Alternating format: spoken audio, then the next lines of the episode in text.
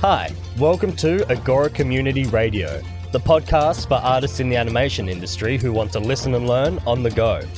This episode is from our Q&A sessions, where David and Brent answer questions from the audience and also any questions from our social media followers.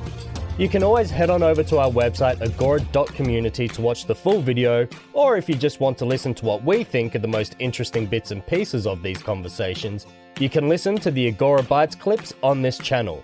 And now, sit back, relax, and enjoy this episode.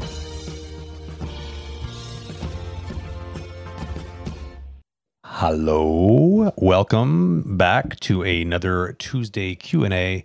Uh, we are continuing the cycle of alternating. I falsely advertised last time that we would try to do um, break it up so it was like every three weeks, but right now the pattern seems to be every two weeks um, with something different in between.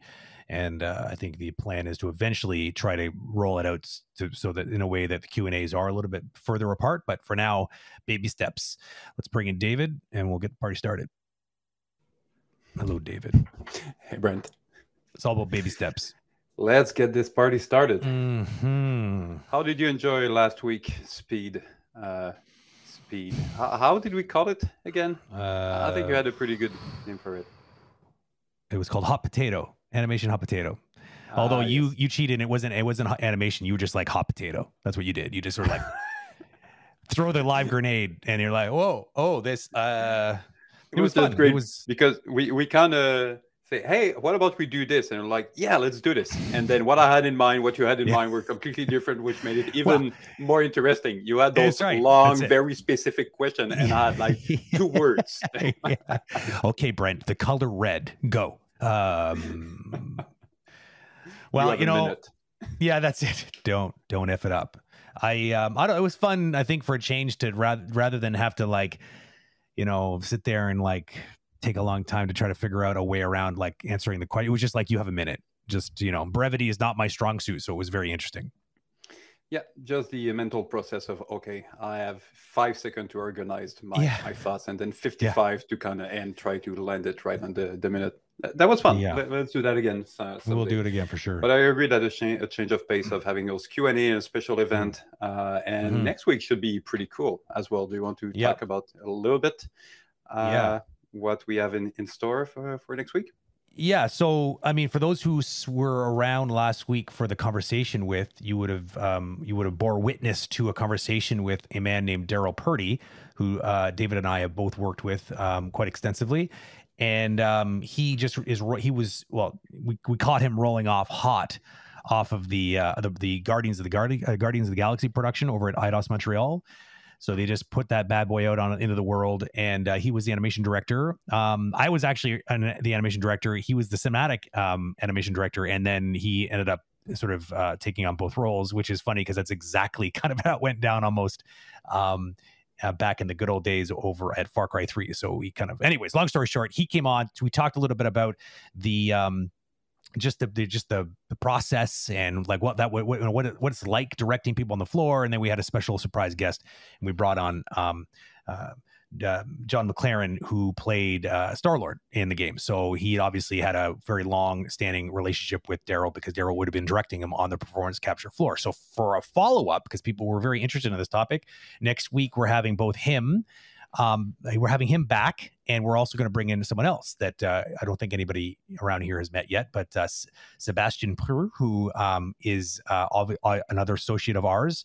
Um, he is actually uh, he works over at Gore Studio now. He also worked on Guardians of Galaxy, so he comes in from a much more of a technical perspective. He was uh, the t- uh, the technical director over there on the project, and he pretty much single handedly built the entire mocap and performance pipeline over at Eidos, and which was used on Tomb Raider and um, uh, Uh, the the the the, uh, the Deus Ex uh, uh, cutscenes, and uh, ultimately Guardians of the Galaxy. Yep. So we're gonna have them on to talk a little bit about specifics. Yeah, and something that we've discussed that would be cool to do is kind of live production diary. So basically, uh, you guys are going to look at sequences, mainly uh, cinematics, maybe a little bit Yeah. of gameplay, and Yeah. then everyone is going to chime in and talk a little bit of, of what happened under the hood. You know, some Yeah. production stories and know, a lot of the stuff that you don't always have in the uh, the making of promotional video. Uh, Yeah.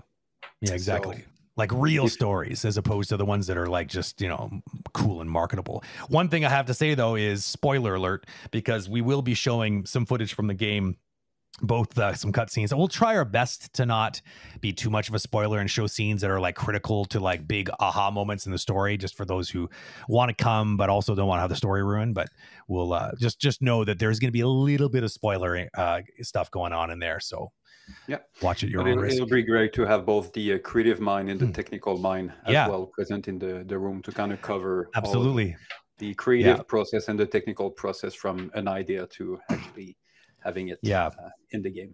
Yeah, because truth be told, when you're dealing with performance capture, it is like it is you got to find a strike a balance on the artistic side with the technical side because sometimes you might have an idea for that shot, and it's just like it's just not going to record well for a variety of reasons. There are limitations with the gear. Head mounted cameras have come a long way but they still have their limitations. There are cameras that are floating in front um, of your face and too much running around will have just turn the data into soup that would be very like there's all kinds of things. So anyways well, i don't want to steal the thunder for the conversation but there's lots of things to consider. So yeah we're going to definitely pick some some some some shots and some moments in the game that have some pretty fun anecdotal production stories behind them. So yep. should be pretty. And as always, the uh, chat will be more than welcome to ask questions, and hopefully a few of those could be thrown in. That'd Absolutely. Be, uh, try to keep it um, interactive a little bit. Yeah, exactly. So, Brent, I have a question for you before we dive mm. into the uh, audience question. Um, Holy crap! You... Why chat is like the chat's on fire right now? What's going on? Hi, everybody. So I wasn't I looking at chat right now. It's like it's very busy in there. Sorry, I, I, you were saying. So, did, did you pay attention to the the news today in general, Brent? Oh, um, maybe. Um, so, oh, yeah, oh, oh, Unity, Unity, right? Yeah. Yeah, oh, yeah. I just heard so that by the for, end of the day. Christine, for Christine those, yeah. So, so for those that might not be aware, uh, Unity is in the process of acquiring uh, acquiring Weta uh, Studio for 1.6 yeah. billion. I know that nobody Billion. knows who that is. That's just crazy. It's a small studio, just for those who don't know, out in New Zealand, um, in a small island in the middle of nowhere. They don't really do very many things. It's, but well, it's actually, you're you're half joking, but it's not that. it's not a big studio if you compare no, to like MPC and Framestore and yeah, Island that have basically studios everywhere. Yeah, they have in, one every. Yeah, they have one that yeah. is in Wellington, they, which is a yeah. Uh, but yes, they, they, they, are among the elite uh, for yeah, absolutely an amazing franchise. And but what is in, actually interesting when you read the article is that it seemed that one of the main reason of purchasing uh, Weta is purchase the, uh, the, the the pipeline that they have oh, yeah. and help them to put the pipeline in the cloud and well, providing yeah. access to everyone mm. for you know production in in, in the cloud. So yeah. that's something that Amazon is working on with Nimble as well, and that's something yeah. that probably Unreal has planned on their side as well. And now we have Unity that is also entering the game of okay yeah. let's create digital production in the cloud that's it that's it they're playing catch up right with unreal because i mean unreal i mean i i don't know if anybody's been following uh, along the sort of the stories of virtual production sort of workflows mandalorian made this kind of production very very famous um, there's a uh, is spawned in an entire new department over there called stagecraft over at ILM, and they're the ones responsible for this kind of production. It involves a kind of a circular, um, seamless, um, you know, OLED display panel that wraps around a soundstage, um, and combined with motion capture technology and real, like actual photography. Um, but but the photography, the, the, the crazy thing is that like the the camera, like that you're filming real actual footage on, it's it's able to capture people in front of this this this 360 screen um, and they don't have to do the digital keying anymore. They don't are the chroma keying because they're just they're literally capturing the real like actual background that's actually digital. And uh, the way they do that is they can pair up the camera and having markers on it. They the the the, the Unreal system understands where the camera is in this three dimensional space, and they can shift things around, offset everything. They have crazy lighting, so they can actually match the lighting on the character space that matches the background space. Ridiculous. So obviously, Unity is probably like we we want we want a piece of that pie. So well, they, they they look at the party and they're like, okay, we have to do something, and I think it's their one like big move. I, am not saying they're not going to do other purchase, mm-hmm. but it seems to be their one bet that okay, that's it's the pipeline big. we're acquiring. Yeah, yeah, it's yeah. one of the Hell best Mary. pipeline in the industry, and we are now holding, holding it because you know you, you, look at obviously. I mean, we've been talking for you know uh, uh, the, the pandemic just accelerated this transition to remote and digital, and everything is going uh, online. It, it fast tracked the everything around the metaverse, whatever Facebook is doing uh, with it, mm. and obviously the Epic and, and all that, mm. and now digital production. So everything is being digitized, uh, and it's just one of the uh, other. And it seems mm. that as much as there being a big rush, like a few maybe three decades ago of starting those big VFX uh, studio and big game developers and all that. Now there's the same gold rush, but who's going to own the space or who are going to be the main players of honing those mm. virtual studio online that you have this one button that you just press and you're it. into the pipeline with all of yeah. the uh, others. So it's uh, it, it's very interesting, and you know there's a lot of money in the system as well. Oh, We're not going to make this in a financial discussion, but mm. there was a lot of money printing. So when you see 1.6 billion to, to purchase a VFX yeah. you're like, okay, that's a yeah. that's a major move. Yeah. But it's it's like Unity saying, okay, hey guys, we're we're still here. Uh, we're yeah, going to be there. For, Remember us? For, for now you do. Yeah, yeah, yeah. It's it's a bold move for sure. I, I'm I'm I'm happy to see it because it's good you know, as much as I love Epic and all the things that they do for the industry and just how much they've pushed the the envelope on all of this they stuff, need competition. They need competition. This is so important for everybody, and yeah. this is my main com- complaint about. And I, I hate to, to bitch because Autodesk also does a lot Autodesk. of good for the industry, but let's face it, they have a monopoly on all of the software, and it's stagnating. Um, so, yeah. and it's not even their fault. It's like that's what happens. It, it throws everything off balance because there's no longer an incentive to compete and to to be progressive. They're just yeah. like, okay, we have everybody, so like now what? All they're doing is then suddenly starting to shut down some of the software because there's redundancies in their portfolio, and that's that's sadly how how uh, Softimage met its demise, and it should never have happened, but. Yeah, and this is why there's laws that, that that is there to yeah. break monopolies because they, they know what happened. It's uh, you are just you cannot have a good competition that's going to allow improvement and have a one company that has no competition. Why? Because what is the incentive to innovate if you already have the entire market? It, so it, it, monopolies are kryptonite to capitalist societies. One hundred percent. It just doesn't work. So I think whatever you think about Unity, if you're an Unreal fan, I, I think mm. it's a, a, it's a very good news to see that okay, there's wins. going to be competition. So yep. now let's yep. uh, let's get our popcorn and enjoy the, the show. yeah, we get to we win in the end. Like the uh, creators get we win because now we have these two titans that are now like locking horns and and and sort of pushing each other forward.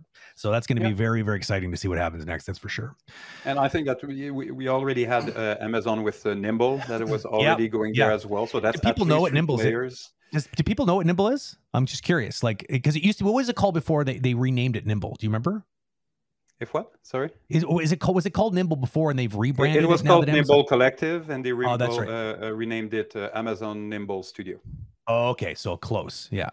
Okay, so it looks like some of you might be familiar with this, but yeah, basically, cloud computing uh, meets workstations essentially. Yeah, exactly. Yeah. So, and I'm pretty sure the Microsoft and Autodesk at some point, maybe not them together, but those are two others. Uh, Microsoft with all the servers and, and, and cloud computing that, that they have, and Autodesk with their, you know, pretty much monopoly on uh, most of the software. Uh, so anyway, it's uh, just interesting to see it is. It is these days. Uh, I saw a bunch of just kind of question marks on Nimble. Just I, I, think a better way of describing it would be if you know what Stadia is, like you know Google Stadia, like the idea of like play or or just like Microsoft Xbox, like um, um, on demand stuff. Like you're not actually processing the game um at your, at your location. Instead, you're essentially playing on a remote computer, and they're just sending you the video signal basically in real time. That it's like that but you now can get your your workstation at home and you can like you can sell it because you don't need it anymore. You just need a lower powered computer that connects to the internet, and then theoretically you're connecting remotely to a workstation.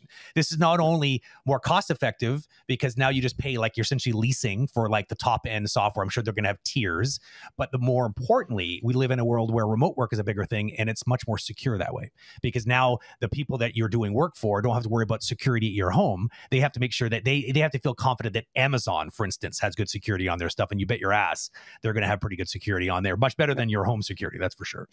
Yeah, and so. the only potential leak that you can have in this situation hmm. is if you literally take your phone and film your screen and put yeah. it online, which is something absolutely. that there's absolutely nothing that can prevent no. it, even on the workplace. I mean, most of the leaks that I've heard, even recently, I heard about it. A you know someone in dailies that is taking their phone, too excited, first week of work. Hey, look at what I'm looking, and yeah so yeah so there's no way to prevent this but other than that it's the ultimate uh, security. And for everyone it means that you basically just need a super cheap computer or even a laptop. You you know probably decent Your monitor iPad. because you still want to yeah literally you can uh, yep. so that that's something that we've been testing uh, uh a lot recently because uh, we're obviously at Agora Studio super interested with all of this uh, technology uh, it, it's not there yet. The easy one button of you know at affordable price having access to those uh, super efficient workstation we're not there yet but you see the progress month uh, uh, over month or weeks over oh weeks. yeah so yeah. it's going very fast it is. It is. It kind of like the one one of the I always talk about has been one of the silver linings of this terrible pandemic we've been living through is that it forced the industry to figure stuff out to make make things happen that provides flexibility that hopefully we will all benefit from in the long term. But uh, time will tell. It's still yep. Nimble, by the way, is still in beta apparently, so it's not even like in full fledged sort of like. Uh, uh, it's not out there in like full form yet. I think there are people, there's some productions that are probably using it in beta, but I don't mm-hmm. know enough about it yet to be to be completely honest. Yeah, it's definitely not mainstream yet, no, but it will. No, I mean, it will be one year, three years, five yeah. years. It, it's coming. That, it is absolutely coming. It just makes so much sense for so many reasons. Although I'll miss having a cool like machine that heats up my my my room whenever it's the graphics card starts whirring away and like it's just pooping out the heat. It's kind of like a, a, heater and uh, yeah, you, you, you can know, still have it, Brent. You will just call it a heater. That's it. That's right. That's it. That's it. I'll just have it like a render something. technological heater with yeah. colors. Yeah, nostalgic heater. So we have a couple questions. Um, in well, I think there was one in particular that you wanted to dig into because it was kind of a big topic. Um, it's in our backlog, and it, it, uh, just a reminder. I mean, we, we, see I have a lot of people in chat today, so if you have a question or you want a, a, topic even that you want to talk about, like we just sort of broke the ice a little bit with two interesting topics. If you got something you want to talk about, then throw it at us. But in the meantime, I'll keep the conversation going by pulling something out of the backlog here, question wise. We have a question um, call, from that animator over there. That's a great handle, um, and I'm going to try to paraphrase this because it. Um, I'll do my best to read it. Okay. I feel I should have uh, rewritten. Can, can you this. still bring it on screen? Just so yeah, I'm going to. I'm going to. It's going to be okay. too long though. It's a problem. But I can put it in chat. It'll it'll show up. Everyone will be able to see this. But I'll need to read it off of the sheet because it'll be too long. Okay. Almost. Almost. It's very close. Very close. Okay. I feel I feel a company isn't living up to what their website says you know that uh, what what they're supposed to be doing to take care of their employees. Part-time opportunities and allowing for study uh, study time within work hours and i'm being pushed to the back of the line when it comes to being hired. Do i give them a bad review on glassdoor or should i just walk away? Hmm. where to even start with uh, it's a, this one it's a, it's a juicy one. I, I don't hate this question. Although it, i'm sure it, a lot of company hr uh, uh, managers are kind of like uh oh hope it's not me. I like this question because I'm sure we're going to tackle it from both sides. Oh, for the, sure, uh, as we usually do. First yeah. of all, there's something interesting in the question. He um, seems to be referring to uh, company culture. You, you, know, like being mm-hmm. there for their employee. At the same time, he said that when comes time to be hired, I'm pushed at the back of the line. It means that yeah. you're not a comp- uh, uh, employee of this company, right? If it's the case, I think that the, the culture of the company is about their employees, not the applicants mm. that are trying to get into the, the, the company. So I'm not sure if it's uh, just the way it was uh, uh, written, but you know just have a distinction that most companies they will try the best they do for their own employee it doesn't mean that they need to be fair with the hundred of thousands of people in the uh, industry so maybe uh, uh, a first uh, th- uh, thought on this one um, i would say the the other part, oh, maybe uh, an easy one. Uh, should I give a bad review on Glassdoor? um, one of the few rules in life that I believe in is karma. Hmm. Um, if you're ready to give a bad review to a studio because they did not hire you because maybe you're a student or it's only part time and you judge that it's unfair and you go to write a bad review, don't be offended if a studio is writing a bad review about your work if you didn't deliver. Yeah, that door uh, the, the logic ways. is just that usually, and you know, it, me personally, I have a, a, you know a bad experience at a client, uh, uh, sorry, at a restaurant. I'm not going to write a bad bad review just because I I don't have time for that. So my my advice would definitely be just don't. It, it's it, it's not worth it. What goes around comes around. Uh, you know, you put negative vibe. I mean, there's definitely situations where studio are, you know, do stuff that they should definitely be, um, you know, mentioned for, uh, even in the press. But this, no, this is not worth it. Just move on and, and, go see if another studio might be more interested to uh, to to hire you. Brent, uh, what do you think? I'm just I was rereading it again because I'm I so I I I really feel like like it's it sounds like, and I don't know if the, the person who asked this question is even out there, but but basically it's it's it does sound like you're part time at this place, and uh, I, I I there was a sentence in the middle that I didn't really fully um kind of understand because it sounds like you're saying that you're you're they're part-time opportunities and allowing study time with so i guess in other words where they're hiring people part-time saying hey it's cool and you're we're flexible because it means that you can also do some things on the side. Um, but even so you're still being pushed to the back of the line when it comes to like getting offered full-time employment because maybe that's what you want that's how i'm interpreting it which is similar to i think the way david interpreted it I'll I'll tell you I'll tell you a couple things. One thing is for sure, and I, I this this this comes um, from a very um, a good a good um, a good source. I I I have many friends in the actually my brother is an HR manager at a company, and I have a lot of friends who do HR. And something that that was said to me a long time ago, I'll never forget this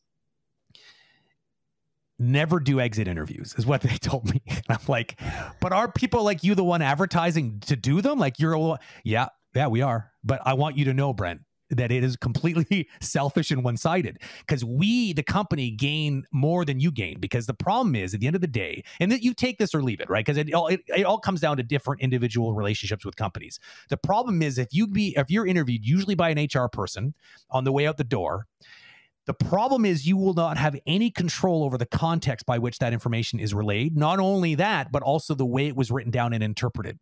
And so the problem is you risk everything and they risk nothing.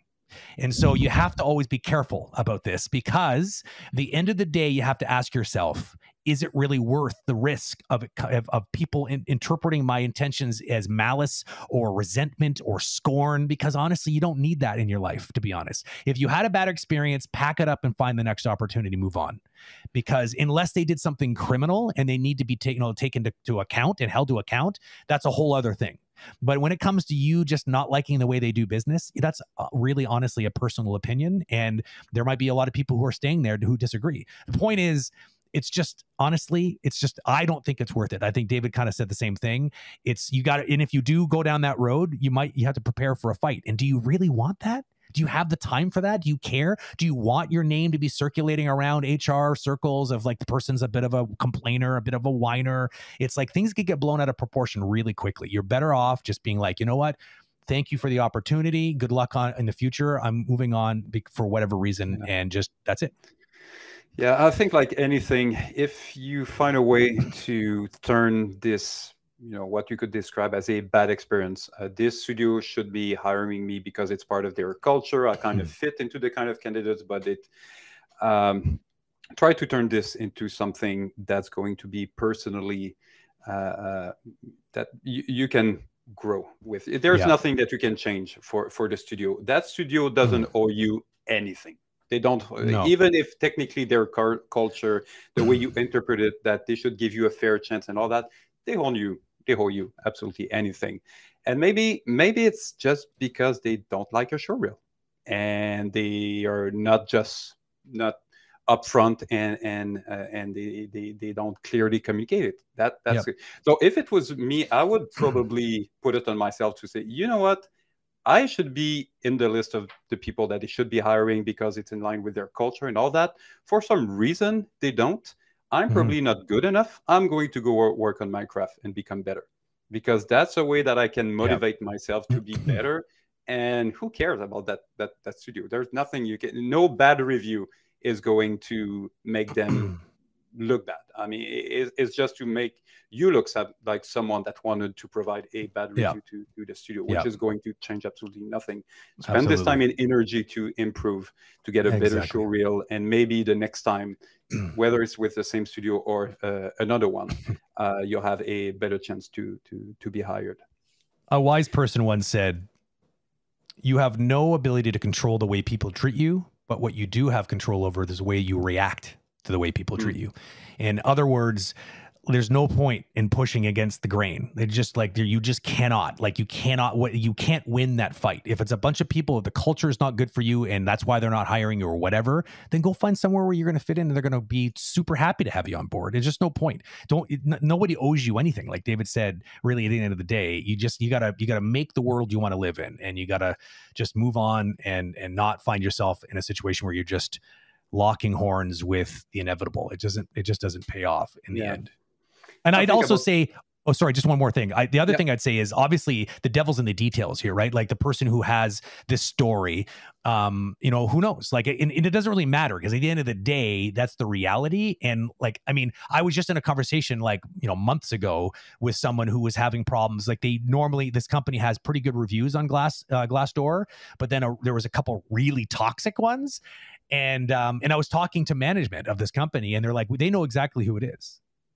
Because like which is funny they might you know what i mean? Like it's anonymous but like if you're really going to lay into them then there's they can narrow it down I and mean, they're not idiots they can probably figure it out and so again is it worth it is the is the real question i don't think it is but yeah it, i've, I've done really the math a, a couple of, times. it's really a question of where you you put your uh, energy. Yeah. also when you understand company culture i mean first of all most of company don't even when we talk about culture they don't even know what we're talking about. Then there's those that know what what it is and make effort to have you know company values and culture and all that. And then there's a very small minority of studio that are actually able to implement the culture which means that you know upper management management uh, uh, employees and all that are going to abide by the unwritten laws uh, uh of what yeah. this culture uh, might be so all this to say that you know the chances that this HR person or this supervisor and all that, e- even if it's written that the studio is giving a fair chance to everyone, it, it's impossible that everyone at all time is going to apply this in every different circumstances. Uh, there should almost be a sentence before every culture that we do our best to dot dot dot and then you know be fair with all employees we do our best to try to provide equal opportunity to to to all that um, so it's to to take a sentence of a culture or an idea and say, well, why was it not applied in that specific situation? Uh, it's a. Uh, I think it's it's just a mm-hmm. little naive to to think that this this is even possible, uh, even in yeah. the, uh, the, the the the best places. Uh, it, it, would be you know going to a grocery and you're unsatisfied with the sauce that you purchased because it was written the best in the world and you're like that was not the best thing in the world. You kind of assume that well they're trying their best to kind of do that and it's a, a that sounds like a class action lawsuit material right there let me tell you. I'm sure there's other people who feel the same way. You should get together and sue the hell out of that company. Yeah or not? Uh, I think on the underside, if you are, let's change a little bit the situation. You are an employee uh, at the studio. The studio is, you know, are very vocal at every weekly meeting that we are providing you know uh, equal opportunities to everyone we are fair if you're struggling we're going to help you it was our call to hire you so we're going to do everything and if you're constantly given like s- second class work which means that it, it's stuff that it's not only boring no one's wants to do it but there's no way that you can improve by doing this Yeah. it's so redundant and all that then yes, absolutely talk about it. I mean, don't gossip, don't whine about it, but just speak to your lead or Yep. even peers around it and say, uh, hey, what do you guys? I, I kind of feel that I've been in this situation for a long time, and I feel that it's disconnected with what the studios is. Maybe Yep. I'm misinterpreting. Try to Yep. make it personal. You can even go Mhm. see HR eventually. Say, uh, listen, this is where I see my growth. Uh, right now, Mhm. I have a hard time Yeah. to see how this is going to happen because I'm always given those repetitive tasks. Uh, is there something maybe I misunderstood about the mm-hmm. message of, of this? Yeah. Just do it in a way that is polite and kind and don't Absolutely. be a jerk about it. But yes, you can absolutely be vocal about it if it's done the Yeah. proper way and if you feel that you're treated in a way that doesn't fit at all with what is advertised within the studio. Yeah, it's all about framing, right? Like if you frame the if you if, if it's not a complaint, then it's it's more about you being proactive. You're like, "Hey, look, this is I'm worried right now because I feel like I'm not growing. I feel like I'm not getting the shots that I would like to get, but I don't feel like I'm getting shots that allow me to improve to the point where I feel like people can confidently give me those shots." That's a valid argument. That's the kind of something that HR can actually sink their teeth into and be like, "Let's try to solve that." Because if they're serious about investing in their employees, then they have really no choice but to try to solve that problem. Otherwise, it doesn't make any sense. And and yeah, if they don't do anything, then just leave. Don't complain. Don't get mad. Just go find a place that will do that. And I may I make it sound easy because you might be living in a city where there's like only that's the only studio, for instance, and you're kind of like it's not so easy to just get up and leave. I totally get that part. I totally get, it. and Yeah. and and that I you know I I I sympathize with you if that's the case, but um you know but at least try to try to take a proactive stance on this. You might be surprised what happens Yeah. especially if they're all talk with their their mission statement, right? Yeah, I, I Yeah. love the idea of pinning them with that. Like your suggestion of like, hey, uh, you know, I don't want to be a jerk, but like, you know, you, you remember, I remember when I got hired, you were saying how you really want to invest in employee. I want you to invest in me, and I want to do the work. You know, like make it all like, you know what I mean? Like back them into a corner and watch them squirm, and then you know maybe you're gonna get what you want. That way, you you avoid getting being the, Yeah. the you know you losing a job, you avoid being a dick and getting called out online. It's like all these things suddenly are working in your favor. You just turn those lemons, my friends, into lemonade. Yep. That's what you did. And don't go write this negative review on Glassdoor. Yeah, don't do that. yeah, anything. no, that's that will not. It will absolutely not fix the problem. I promise you. If there's one thing I promise you, that won't fix it. Um, there was a follow up question that we should maybe tackle, which is fun. It was uh, it was directed at me because I think it was the example of my my HR buddy who told me this thing. And this is a real story. I'm not making this up. Um, the so what I got out of the conversation because naturally I had questions too. I was like, well, uh, that's interesting. I don't I didn't expect you to say that. Okay, but please tell me more. Basically the point is again it's it, it's just it's just about it's just about doing the math right? It's it's not it's not like there's any malicious intent here. It's not like they're trying to undermine or try to like you know leverage you in some way. It's just that it's just the natural what happens with that information. The studios want it because they want to it's part for, for one sometimes they don't even know why. It's just part of the procedure. And so they follow procedure and then they archive this information. The idea behind it is that they could actually take some of this criticism and potentially make adjustments to uh, recruiting or you know maybe some of the direction or the management so there might be some areas to massage right? Uh, the truth be told this is easier said than done um, with the politics in a, in a bigger company but that's at least the basic idea. I think it's a lot it's less likely that good will come of it from the company and more likely that bad will come for you because again you're on the record for saying these things you don't know who's going to see those things uh, do you have uh, an unprofessional HR person who's going to literally just be like, "Oh, by the way, uh, David Hubert just was just crap talking the crap out of you." By the way, I just I thought you should know. Maybe, they're buddies. Maybe they hang out at night. HR like it would be completely wrong for them to do that, but it wouldn't be the first time someone did something wrong, right? So basically, you just never know. And don't take, just don't assume anything and just play your cards close to your chest when it comes to being very openly critical about a company. Um, just because, unless you're willing to, to pay the, the karma consequences later on, you know, don't, we Don't tell we didn't. Don't tell us we never told you so. I guess basically is what I'm saying. There's another big uh, long question here. You want to get this one or? Uh, which one are you looking at? Oh yeah, okay, yeah. Let's go with yeah. that big, okay, long one. Yeah. Oh geez, I can't. Okay. Okay, let me read it first and I'll bring it up because I can't read it with the blue on top of it. Okay, I'm curious about advice for people transitioning to animation mid career when looking for positions before this is by the way this is that that gay hobbit which is also a very very interesting uh, handle um have have a, a solid reel uh, sorry when when looking for positions before you have a solid reel assembled should we be looking for any type of role on the art side or is it okay to stay in um, st- stray into production marketing etc would looking at a resume of unrelated art experience be viewed more favorably than experience on the production side for example well, it's a very specific question. You're asking for a friend, probably, right? I'm actually rereading it a second yeah, time. There's a lot. Of, there's a lot in there to unpack. Transition to animation mid-career. Okay, transitioning to animation. Yeah, yeah, from like from animation. another artistic. Okay. I, I, assume it sounds like another artistic kind of uh, profession because it seems like he's like the, they're suggesting. Let me just say it again. Uh, uh, suggesting that you know unrelated art experience so i guess unrelated to animation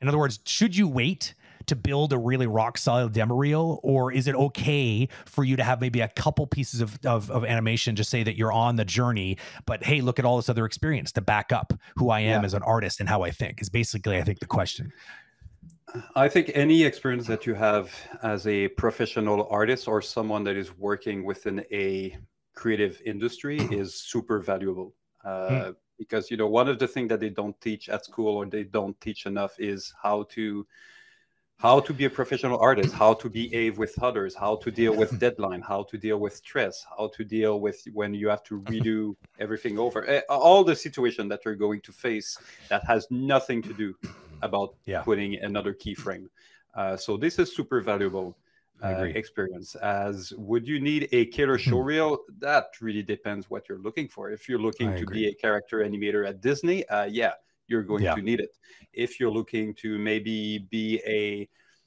uh, assistant technical animator in a big video game that has simple technical uh, tasks that are maybe easy uh, uh, to do at first but you're going to work under the leadership of a very you know hmm. strong technical minded and you're going to learn on a daily basis if that's something that interests you, no, you do not need a, a, a super strong show show reel for for that. Um, I think it's mainly a matter of you know finding both what you're naturally good at what you're interested by and what are opportunities that you have in front mm-hmm. of you you know the uh, classic go with the flow don't have a one okay this is my plan and then trying to find where that plan exists in the universe no just look around you and be like oh, there's maybe an opening over here, and maybe this opening could lead to this, this, this. So you kind of make the plan with what you you you, you see around you, right? The uh, path of uh, least resistance, uh, and and then it, it's uh, it, it's a you, you spend less energy to to get faster to to your goal. Uh, this way, but I would say wh- whatever position you're in uh, now, whatever the industry, as soon as you're like, you know what, I think I'd like to do this, you already have chosen that you're going to do this. It's only a matter of when, and mm-hmm. you know how hard are you willing to to work, and how how many opportunities do you have around you, and how you're going to be able to recognize those opportunities and take advantage of them. Yeah, I mean, you're basically asking if you're barking up the right tree uh, with not without having the, the rock solid demo reel in your hands, and I think it depends on what tree you're barking up really. Like David said, I, I don't really have anything else to add other than depends on what company and what the role is because some people are looking for people that are a bit more well well rounded anyways right? Some some smaller indie shops um, or just boutique vfx shops or indie video game development shops these are shops these these places are not necessarily looking look, looking for highly specialized people. They're looking for well rounded so it might be enough that they you have some animation skills that are developing but you have all these other things that you bring to the party and that's more worth more than some hot shot who's really good at animating but doesn't know anything else. It really yeah. really depends on what they're looking for. we often have the illusion that having a strong showreel is a milestone that okay one day i'm going to get to this level and then i'll be set no it's just a constant evolution and yeah. eventually there's one of the reel along the way you have no idea when that's going to be good enough for some people in some part of the pipeline somewhere in some studio uh, and after that you're going to continue to evolve over time and then eventually yeah. you're going to plateau but it, it's it's basically like you know physical exercise. You don't do it for like two years and then, all right, now I'm fit, I can stop, and that's it. I reached that goal. No, you're just going to continue over time, and then eventually you're going to plateau. Then you're just going to continue, uh, and until you continue, you stay uh, in, uh, in shape, and eventually you stop, and you're not in shape anymore. Like you know, I've not been animating myself for eight years. I was a pretty good animator. I'm not anymore. Uh, it's just a muscle that just yeah. disappeared uh, uh, over time. So don't think that you're going to reach. Okay, I have the good show reel now. Let's get this party going. Yeah. No, you're just going to slowly increase, and eventually you're going to get in there, and you're going to continue to improve, hopefully, and get better and better opportunity over time let me take this opportunity to also dispel a myth that has been floating around for quite a while. Um, this idea that people don't want to put the demo reel, reel out until it's ready, you know, until it's ready. You know what? Honestly, like, I don't like put yourself out there. I think that there's no reason why you can't just start, even if you got something that's not not up to par with what you think it is. Who cares? I think there's this feeling that oh, but what if I put like first impressions? It's like you know what? Honestly, nobody gives a crap about first impressions. Yeah, mm. they might laugh at your reel. Maybe it's really bad, but if you come out another month or two afterwards with already pretty big updates, they're going to be like, oh hold on maybe i was wrong with this person. They don't care. They actually they might even actually prefer to see the trajectory of just how good you're getting in a, in a, in a short period of time. It might even work out to your benefit that you show them something laughable and then like three months from now suddenly it clicks and you're doing stuff that's like they're going to be everybody loves an underdog.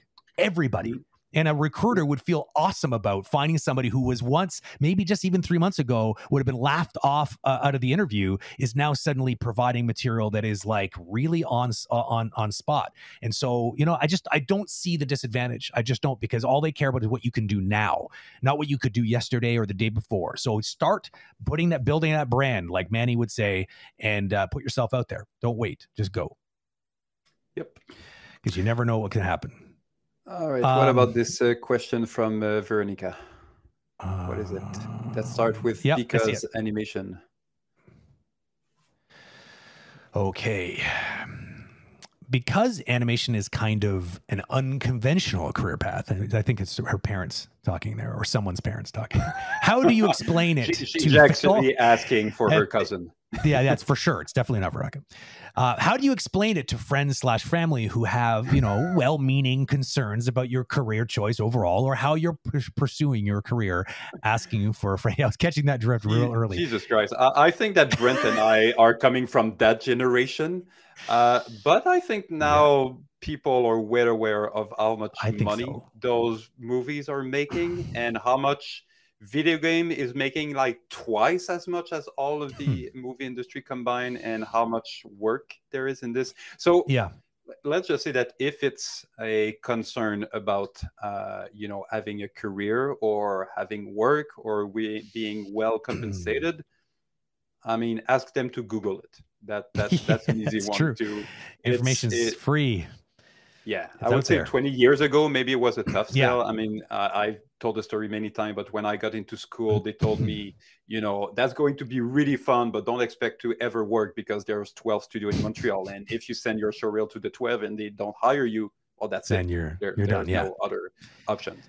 Uh, nowadays, it's a complete, uh, yeah, yeah, different ballpark. But if you're talking about being a professional artist uh, uh in general, uh, that's an interesting question. What would be your take on this one, A professional artist? Oh man, like someone who like gets commissioned to do paintings, kind of professional artist. Is that what you mean? No, I mean technically, us as animator, we are having a career at making art, right? Mm-hmm. In general. Yeah. So, so yeah, I don't think.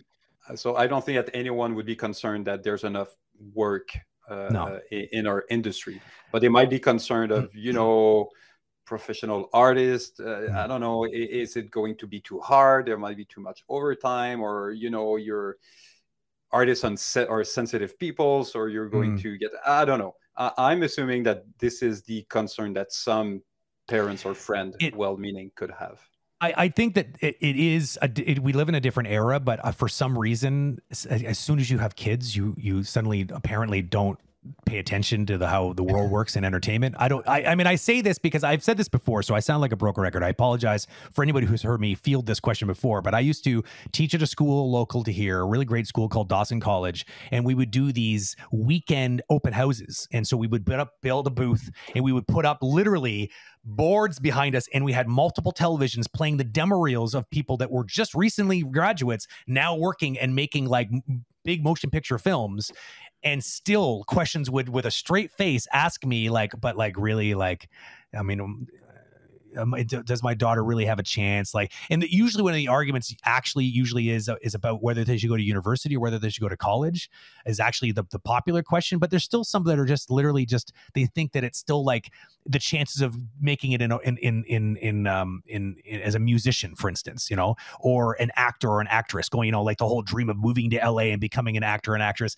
It's like that seemed like a bit of a crapshoot because the odds were not in your favor because there's only so many positions and there's so many people who'd want to do something like like that. But I agree with David. I mean, it depends what city you're in. Um, but um, you know, but even then that could be solved. I mean, you you moved out of Montreal, even though there were lots of work here, and you went all the way down to LA to work at DreamWorks. So like, if you're willing to move, um, the companies are willing to hire if you have the skills. So there is absolutely like, and and I the information like David said is all out there. You just have to. I would just maybe take the maybe a couple hours one night to collate a bunch of information, like the kind of the the, the medium salaries for junior artists, so they know that you're going to get paid enough to be able to have a living wage. You know, the things that moms and dads would probably care about, probably, and, and just say like. There it is. Maybe, maybe you don't have to convince them, and that's the chip you have on your shoulder and that's going to hmm. motivate mm. you even more to work hard to have a good good yeah. career because i mean there are some art form uh, i would have even my child i would come to me and say i want to be an opera singer i'll be hmm. like okay cool but how many you know hmm. opera singer is there in the world that mm-hmm. that that it's their main this is their yeah. main source of income i don't know i'm i'm going to throw a random number like 500 maybe more. But you know, the odds of so I would maybe say pursue your dream. But what is your plan B, just, just in case that that doesn't work? Is there anything yeah. else that you might be interested?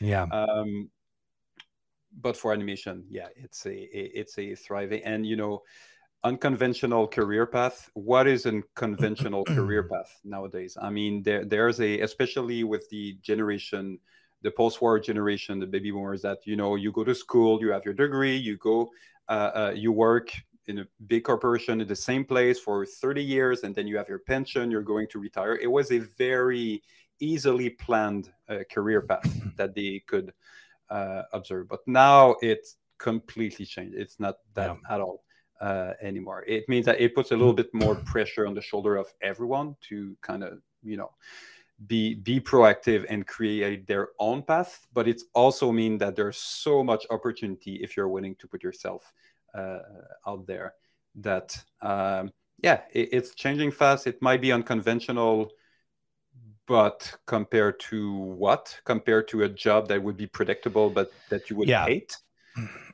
So yeah I think I think I mean first of all I, one other thing I should say here is in full disclosure I was lucky enough to have parents that completely supported this. I don't know why I got so lucky. I think that it chalks up to my father who chose to be an engineer.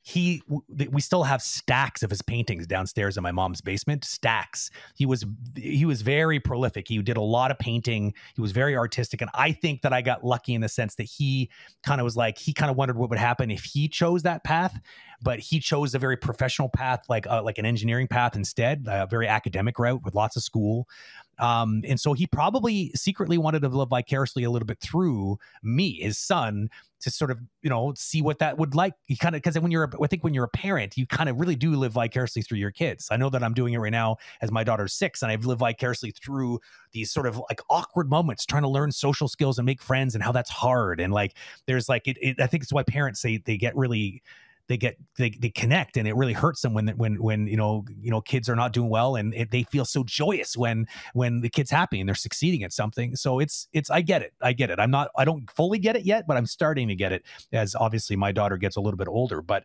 um you know, I think that the main thing is speaking from a father, a, a new father's point of view, is you're going to want to make sure that your parents at least know that it's a viable job. Can you earn a living wage? That's number one. Are you going to be on the street and they're going to have to take your ass back in and take care of you? Or are you going to be okay? Basically, is number one. And then number two, you have to couple that with how much you really want to do it.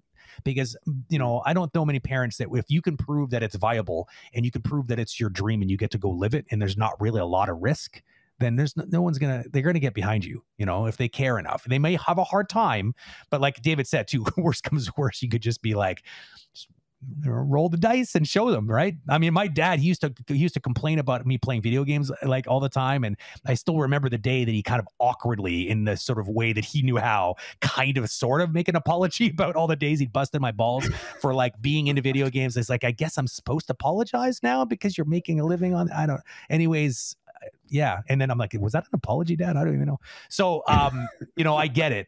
I get it. I get it. But yeah, live that dream. You'll you'll make it. There's lots of opportunity out there. It's not like it used to be, like David said.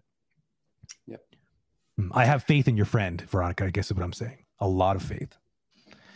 What's next? All right. What else do we have in the, the chat? Yeah, I got another one here. Um, uh, when there's a question, I'm always I'm always hesitant. I mean, I feel bad because there's some newcomers that come in here, and I mean, well, actually, there's only one other question I think. So let me just let me just ask it then, because I was going to say sometimes questions come up a couple times. Um, you know, like there's a kind of popular questions, but I'll, I think we can we can do this because I don't think there's anything else there. So, what are some valuable skills to have when trying to get into an animation, uh, get get into game animation that studios want? So, so I think that we yes we definitely had that this. question. All right, Brent. But, so that's your expertise. You have you have two minutes. Do it. Oh God, here we go. All right. So basically, this is actually the easiest question on earth to answer. L- start learning an engine. Learn how to animate. Absolutely. Make sure you understand body mechanics, but more importantly, understand how they fit into the big equation that is games. Because you're not an animator in a game company. You are a game developer and you happen to know how to animate and you are going to be in charge of making this is assuming you're doing game animation like you said not cinematics. You are in charge of making sure that some one of the most important and most sort of visceral feedback of the loop between a player's brain and the avatar on, on, on, screen, making sure that you are essentially feeding back what's actually happening based on the inputs on the controller. So that is a very mechanical job, to be honest. You're more of like a roboticist that's programming a robot how to move and making sure that it moves in an appropriate way when the control is pushed in a, in a certain direction. So I would say start developing those skills because you you're no longer your feedback loop is no longer animate, animate, play blast. Hey, that looks pretty good. Let's keep going. Refine. No, it, it's it, yes, you might still have play blast in there every once in a while, but you're going to send that to the engine and play the animation, not play it like press to play, but I mean interact with it with the controller. Only then will you know that it's working because you're not looking for something that looks pretty. You're looking for something that plays really well. And how did I do?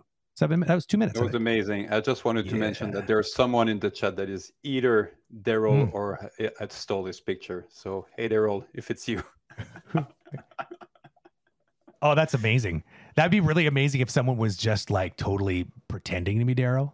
Hey yep. guys, you're not. That's no. Tell us something that only David and I would know about you. it's okay. No one's no one's listening. Go ahead. Something extra private, so you can be really embarrassed. Doing that, I think I want to see what he comes up with. I'm going to send you this one from Van Animator. Oh, in the uh, in the chat, Brent. That that's one that I was scrolling and see what um, oh, that's awesome. Yeah. so I can ask you that. Obviously, you're a gamer. You, otherwise, you wouldn't say it was well, okay. Just, so, no, it's good. Put it in the down there. Yeah, I'm gonna do it. Okay, here we go. This one's for David.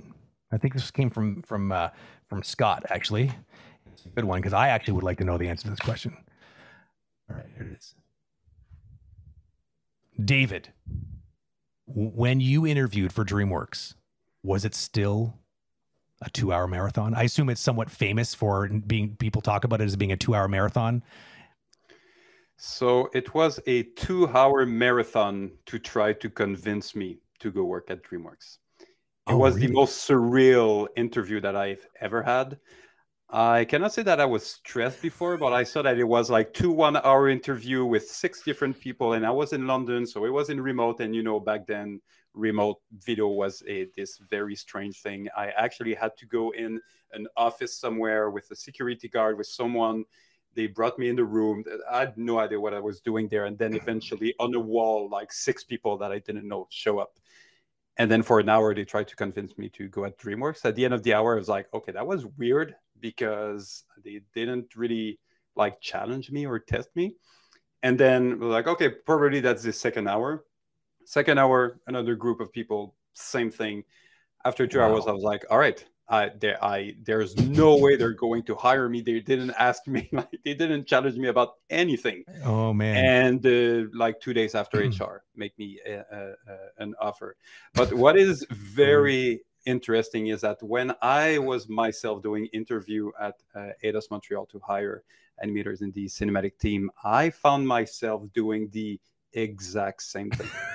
That's true. I was actually, and and Brent, you were there. You, yeah, you man. It was basically I was targeting the people that I wanted. Yeah.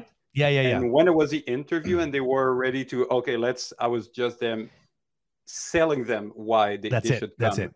Yeah. And in a way, it's their reaction to this sell mm. pitch that was telling me a lot about yep. them. Are yep. they getting excited? Are they mm-hmm. asking mm-hmm. the right question? Yeah. Are they interested? Are they genuine? And they and all of this, which was way more about who that person is, uh, rather than asking question about technical software, uh, uh, all that and it's uh, it's only recently that I said, "Huh, that moment that made no sense for me. Eventually, this is exactly the same thing that I did later on, and it's mm. almost like this. Well, first of all, you target the people you already want them. You're that's not it. just randomly done... meeting 20 people exactly just go through. Uh, well, that's not and... everybody though. Like we we you orchestrated that, right? Like I mean, you like because a lot of companies it, it does end up being like the recruiters are handling all of it, and then you just sort of show up to interviews because they're booking it. You're like that would be yeah. a waste of my time. So you're like you will yeah. go and take a look at these people individually, make a short list, and so you are already interested,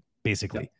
yeah. yeah and I realized that this is exactly the same thing that DreamWorks yeah, was doing. And so in funny. a way, they were interv- interviewing me just in a way that I never realized it. They were just yeah, in yeah. real time analyzing all of my reaction on yeah. this sales pitch. well, they, I mean, it's making. it's smart. I mean, like you and I, it got to, it got pretty funny. You and me, like we be, we ended up being like recruiting machines over at Eidos, and we had like a way. Like we'd always have a place to meet them. I would set it up, and then we would just like we knew what we were doing. We go in there, and we were gonna tag team pitch the hell out of what we were trying to build over there. And and it's true. Like we, we that way we had our bases covered to make sure that we at least like if by the end of the interview we do really like this person because they had a lot of good questions and they really seemed into it we don't have to now like we've already sold it. So basically the job is already done. Like it's like they, we mm-hmm. gave them a reason to be excited because we gave them some good information about the vision that we have for the team and the, the project and all these things. So it kind of yeah. works out really well. Otherwise you'd have to like you just do that cold interview with hard questions and then maybe scare them off. Maybe they're not even interested anymore because they weren't even feeling welcome. And like you know it's it's stupid because you know like and it, totally happened that after an hour of trying to sell the project, the studio, the team, the, their role in the team, and all that, that that after the, this hour, like, oh boy, we're not going to hire this, yeah. this, this yeah. person. And again, it was usually because you know, no connection, no positive emotion, no excitement, no spark, no leading to an interesting conversation and starting to riff because basically the best interview after 20 minutes you're just brainstorming ideas and you're like yeah. okay that person that's is it. going to be a great creative mind that we can that's right brainstorm with and, and the, the, the connection mm. was made by not knowing each other after 20 minutes is going to work that, that's yep. going to work for sure. Yeah, yeah. And that's much better than just answering a bunch of cold, hard questions. It's more like now you're getting a taste of what they would be on a production floor. Yeah you know like oh wow that's that they're actually a very natural collaborator. It was very easy. And like why like you give like and, there's no reason why you wouldn't want them on the team now. And which is why i was doing my own interviews. I was by the time i was involving hr i was basically say okay that's the person i want. That person already accepted. Those are the dates. I can already tell you a ballpark of what kind of salary they'll be expecting. It's fine. I already checked with budget. It's all good. Please do the paperwork and make it happen and then I was just leave because the, the the the most important part of do I want this person and does this person wants to work with us was already already done. David, I got some good news and I got some bad news. The good news Uh-oh. is this person is is actually Daryl for sure because the answer to the question tell us something that only we would know and his answer was is actually pretty awesome. His answer was where the oh yeah everyone at work this was his answer everyone who works with me says I don't talk enough I need to come out of my shell so so yeah, that's yep. definitely Daryl right. because yeah, because that's completely the opposite of the truth, and that is definitely his sense of humor. So that's for sure him. The bad news is that he's he's calling you out because he says, and I quote. Is it all going to fit here? Wait a minute. You asked me to give an example of my best quality and my worst fault and how I would deal with both in a day to day situation. It was the most corporate HR question of all. Let's just say David might have developed a little bit since then. Oh, that's funny. So wait, Daryl, is that Shots the first fired. time or the second time that I hired oh, you? Because you kind of oh, bailed on us in, oh, in, the middle oh. of those two. So we're going to need another stream with Daryl just to uh, fix this one. Well, that's convenient because Daryl's going to be back in the show next week. So I guess we'll just have to wait till then, everybody. Yep, it was so a perfect non-planned burning. cliffhanger. Yeah. that's it. If you want to see what happens next, you have to tune in next week to see who wins this battle of the wits. Okay, well, um, that's that's time, everybody. We're five minutes over. Thank you for being here. It was actually great today. Lots of activity in chat. I'm wondering if it like I'm I'm curious. I I I, uh, I made a couple changes on Restream. It actually now sends out a tweet on Twitter on our Twitter account, and it, it, this I don't never set it up before. I don't know why, and then so I don't know if that was one of the reasons why we got a bunch of people piling in really quick, but I have to continue to do that. So hopefully you all enjoyed the conversation. You come back to the next one. As David and I said, we will have Daryl back with Seb Crew to talk a little bit about pr- production stories on Guardians of the Galaxy. We're going to have a couple uh, some videos to play. We'll talk about them a little bit. Daryl can entertain us with some of the shenanigans that happen on set, and uh, Seb can tell us of some of the the trials and tribulations of making um, all of Daryl's crazy ideas actually come to life. Because he was, of course, the magician behind the scenes, being the technical technical director and the one holding sort of the uh, the whole pipeline together with um, probably his his his pure will. So uh, yeah, that will be next week on our on our conversation with, and I hope to see you all then. David, until next time, see you around, my friend. Cheers. See you, Ben. Bye. Bye, everybody. Have a good one. Thanks for listening to this episode. We hope you got a lot out of it. Agora Community is a free resource for artists in the animation, visual effects, and gaming industries, providing daily educational material, free rigs, and assets. We also have a range of experts you can purchase affordable animation reviews from to help you level up your skills. You can check it all out at agora.community. Don't forget to follow us on Instagram, Facebook, Twitter, and LinkedIn for updates on upcoming conversations and free animation quick tips. So, until next time, stay tuned stay animated.